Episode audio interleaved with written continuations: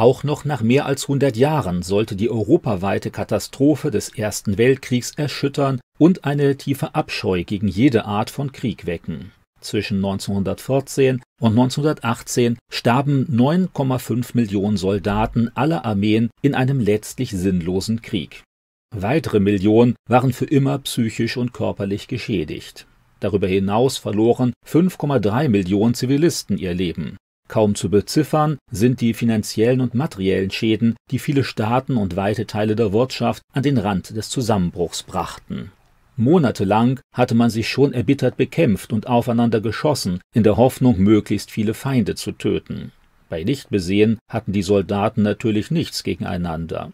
Ihre persönliche Lebenssituation als junge Männer verband sie eigentlich sogar vielfach miteinander.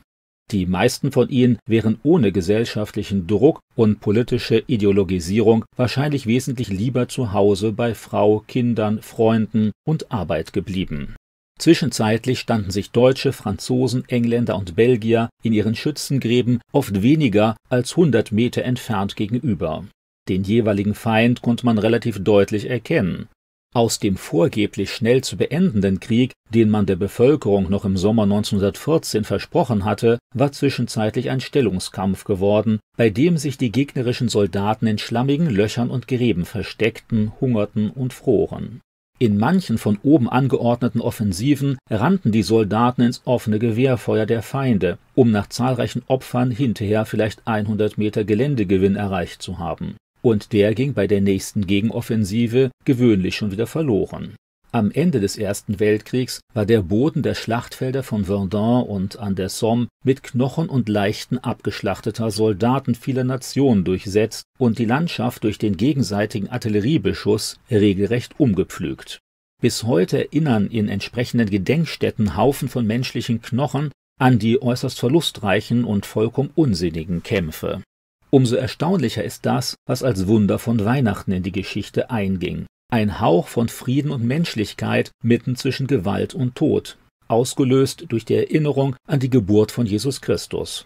Am Heiligabend 1914 war die Verbundenheit durch den gemeinsamen christlichen Glauben plötzlich stärker als die durch Politiker und Ideologen aufgezwungene Feindschaft.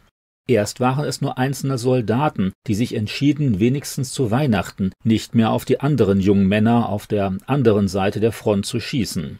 Auch gegenüber wurde daraufhin das Gewehrfeuer schon bald eingestellt.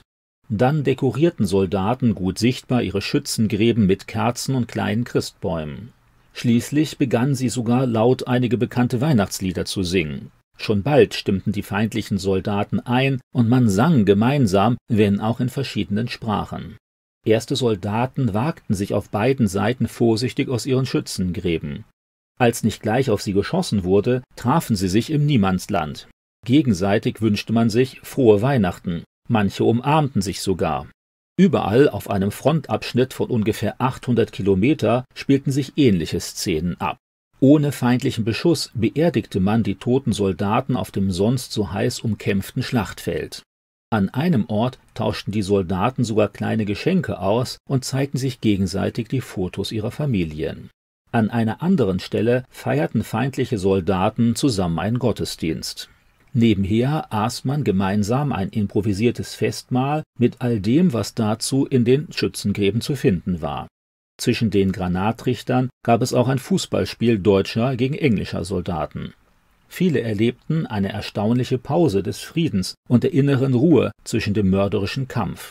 Ein deutscher Soldat schrieb nach Hause: Zwischen den Schützengräben stehen die verhassten und erbittertsten Gegner um den Christbaum und singen Weihnachtslieder. Diesen Augenblick werde ich mein Leben lang nicht vergessen. Auf den Befehl kampfversessener Offiziere hin schossen die Soldaten eine Zeit lang in den Himmel, um ihre Vorgesetzten zu beruhigen, die in der unwillkommenen Verbrüderung mit dem Feind eine große Gefahr für den weiteren Verlauf des Krieges befürchteten. Bis heute wirken diese Ereignisse zu Weihnachten 1914 wie ein unverständliches Wunder. Offiziere auf beiden Seiten waren zutiefst besorgt, dass die Soldaten ihren Hass und ihre Kampfbereitschaft verlieren könnten, wenn sie erst einmal erkannt hätten, dass der Feind auf der anderen Seite nicht ganz so fürchterlich und unmenschlich war, wie man es ihnen immer eingeredet hatte. Deshalb war man äußerst erleichtert, dass das Morden und Töten nach einigem Zögern Anfang Januar 1915 wieder ordentlich in Gang kam. In den nächsten Kriegsjahren kam es nur noch sehr vereinzelt zu einem ähnlich kurzzeitigen Weihnachtsfrieden. Die Verbitterung an der Front und die heimische Propaganda hatten nachhaltig dafür gesorgt, dass man den jeweiligen Feind nicht mehr als Christen und oft nicht einmal mehr als Menschen betrachten wollte.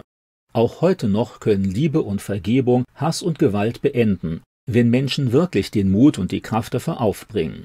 Sowohl im privaten als auch im gesellschaftlichen Leben ist es häufig der weit einfachere und scheinbar naheliegendere Weg, Gewalt mit Gewalt und Hass mit Hass zu begegnen.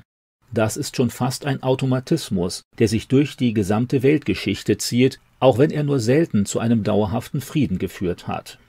Gott hingegen fordert in der Bibel dazu auf, das Böse mit Gutem zu überwinden. Vergleiche Römer 12, Vers 21. Das beließ er auch nicht nur bei einem einfachen Appell. Er war bereit, die Feindschaft der Menschen mit seinem Leiden und seiner Liebe zu beantworten. Nur so kann es wirklichen Frieden geben zwischen Gott und den Menschen, ebenso wie zwischen Mensch und Mensch. Auch heute noch könnte man in manchen persönlichen und auch politischen Konflikten ein solches Wunder von Weihnachten dringend gebrauchen. Allen Betroffenen tut es gut, wenn sie ihre Feindschaft zu Gott überwinden, der ihnen Vergebung und einen echten Neuanfang anbietet. Ebenso könnte Weihnachten ein Anlass sein, Ärger und Feindschaft untereinander zu überwinden, statt immer nur bei Schuldzuweisungen und Selbstenschuldigungen stehen zu bleiben. Der von Gott angebotene Friede ist eben höher als jede menschliche Logik und deutlich hilfreicher als viele psychologischen und gewohnheitsmäßigen Strategien. Und der Friede Gottes, der höher ist als alle Vernunft, wird eure Herzen und Sinne in Christus Jesus bewahren. Philipper 4, Vers 7.